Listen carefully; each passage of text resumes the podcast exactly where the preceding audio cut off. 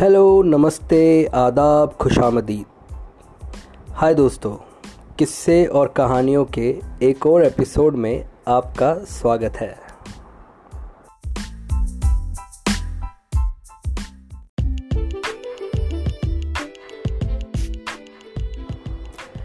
आइए शुरू करते हैं आज की कहानी। तो किस्सा मेरी ज़िंदगी से जुड़ा है, लेकिन इससे पहले मैं आपसे एक सवाल करना चाहूँगा। हमारी ज़िंदगी में सबसे ज़्यादा मायने क्या रखता है? आपका खुद का विचार, आपकी खुद की सोच या दूसरों की सोच? हम अपनी आधी ज़िंदगी यही सोचने में गुजार देते हैं कि सामने वाला हमारे बारे में क्या सोच रहा होगा। इसने क्या बोला, उसने क्या कहा, इसने कैसे सोचा, उसने क्या किया? बस इन्हीं सोच विचार में हम पूरा समय बिता देते हैं। एनीवे anyway, तो आज की कहानी भी इसी के बारे में है। खैर ये कहानी नहीं है ये सिर्फ़ एक किस्सा है। काफ़ी टाइम पहले की बात है। आ, मैं कॉलेज में था और आ, थोड़ा सा बैकग्राउंड देता हूँ। मेरे आ, मेरे डैड एक बिजनेसमैन थे। और मैंने उनसे पहले ही वादा ले रखा था कि मैं कॉलेज जाऊँगा तो बाइक लेके जाऊँगा, नहीं तो नहीं जाऊँगा। तो जी, मेरी बात सर आँखों पर रखी गई। जब मैंने कॉलेज ज्वाइन किया फ़र्स्ट ईयर में मुझे बाइक लेके दी गई और वो बाइक थी पल्सर उस वक्त नई नई आई थी, मुझे बहुत शौक़ था। लेकिन एक और चीज़ है, वो ये कि मुझे आज तक कभी भी अपनी जेब में पैसे रखने की आदत नहीं रही। इनफैक्ट आज भी और इस वजह से मुझे कई बार एम्बेरस होना पड़ा क्योंकि मैं जेब में पैसे रखता ही नहीं था। और ज़्यादातर कभी भी अगर पैसे की ज़रूरत अचानक पड़ गई कुछ हो गया तो मुझे यहाँ वहाँ देखना पड़ता था। तो बाइक के साथ भी यही हुआ। आ, मेरे पिताजी एक अच्छे बिजनेसमैन थे, सब लोग उनको जानते थे। हमारी एजेंसी थी, गाड़ियाँ थी तो गाड़ियों में पेट्रोल डलता था तो इसी तरीके से मेरी बाइक में भी डल जाता था। और मुझे किसी और चीज़ की ज़रूरत नहीं होती थी। थोड़े बहुत पैसे जेब में होते थे, जो हम कॉलेज की कैंटीन में खा लिया करते थे। तो ऐसे ही दिन निकलने लगे, गुजरने लगे। तो रोज़ का मेरा यही रूटीन होता था। मैं घर से निकलता था रास्ते वाले, घर के पास वाले पेट्रोल पंप से पेट्रोल डलवाता था बाइक में। वो भी एक फिक्स्ड था आई थिंक दो या तीन लीटर पेट्रोल वो डालता था उस वक्त, हर रोज़ का मेरी बाइक में, जो जिसका हिसाब मेरे डैड के पास जाता था और मैं कॉलेज से आना जाना करता था उतने पेट्रोल में। तो ये मेरी रोज़ की दिनचर्या थी। एक बार मैं कॉलेज से वापस आ रहा था और आते हुए मुझे याद नहीं कि क्यों मेरे को देर हो गई घर पहुँचने में। आ, बहुत जाम था शायद। और मुझे खूब तेज़ प्यास लगी। अब मैं यकीन मानिए मेरी जेब में इतने पैसे भी नहीं थे कि मैं रुक कर पानी पी सकूँ। अब गाड़ी का तेल तो पी नहीं सकता। भरी दोपहर थी।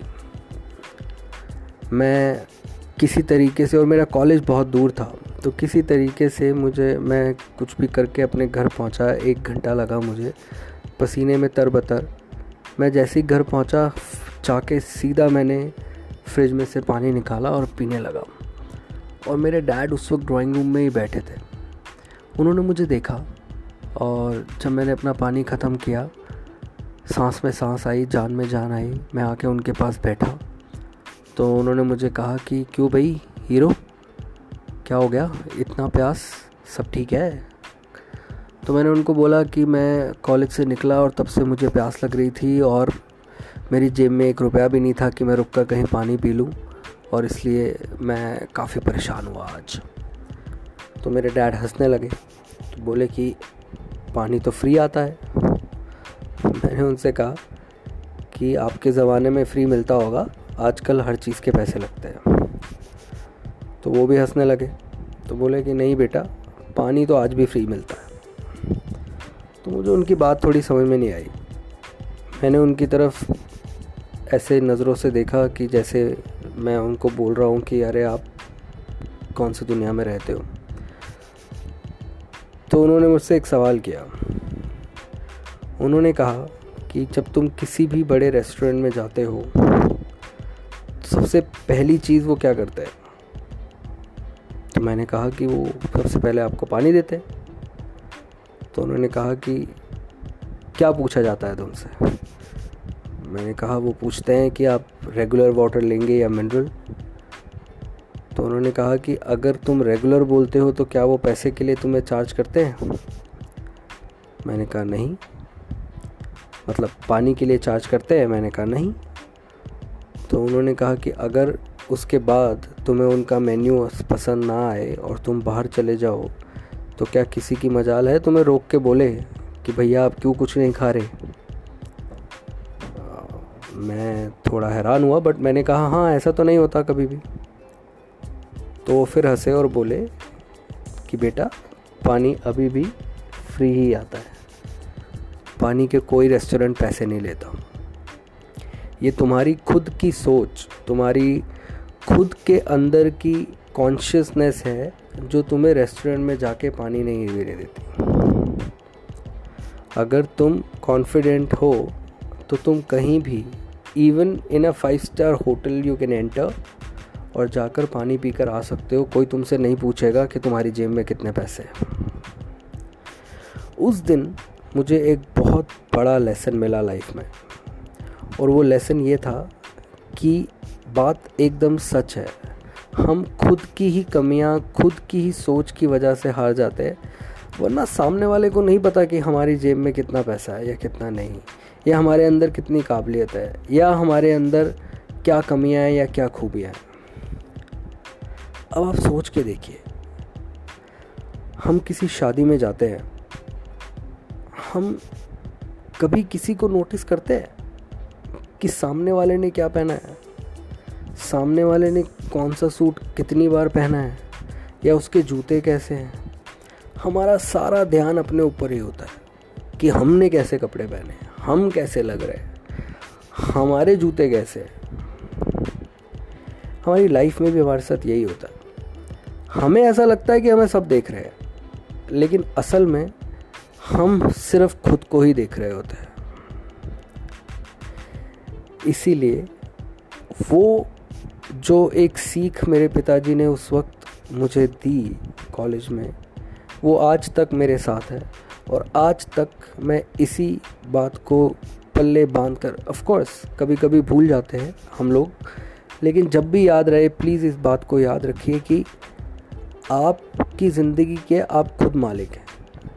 कोई क्या कर रहा है, जिस तरह से आपको इस बात से जनरली कोई लेना देना नहीं होता कि सामने वाला क्या कर रहा है। ऐसे ही सामने वाले को भी आपकी किसी बात से लेना देना है नहीं। याद करके देखिए, जब आप स्कूल में थे, कॉलेज में थे, जिन क्लास के दोस्तों के साथ आप कंपटीशन करते थे, आज कहाँ है वो कंपटीशन आज आपको परवाह भी नहीं होगी कि वो लोग क्या कर रहे हैं। जैसे उनको परवाह नहीं होगी कि आप क्या कर रहे हैं। उस वक्त की लड़ाई, कितने मार्क्स क्या हुआ? कौन फ़र्स्ट आया? कौन सेकंड आया? कौन स्पोर्ट्स में आगे था?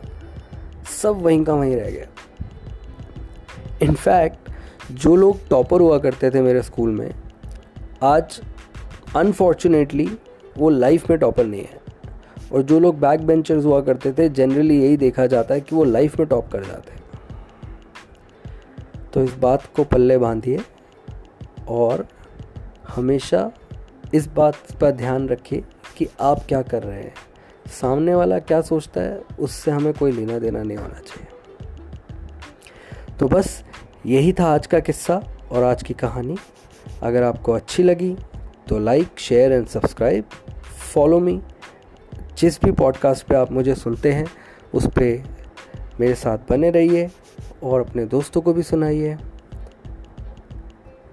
अगली बार फिर मिलेंगे एक नए किस्से और एक नई कहानी के साथ। Thank you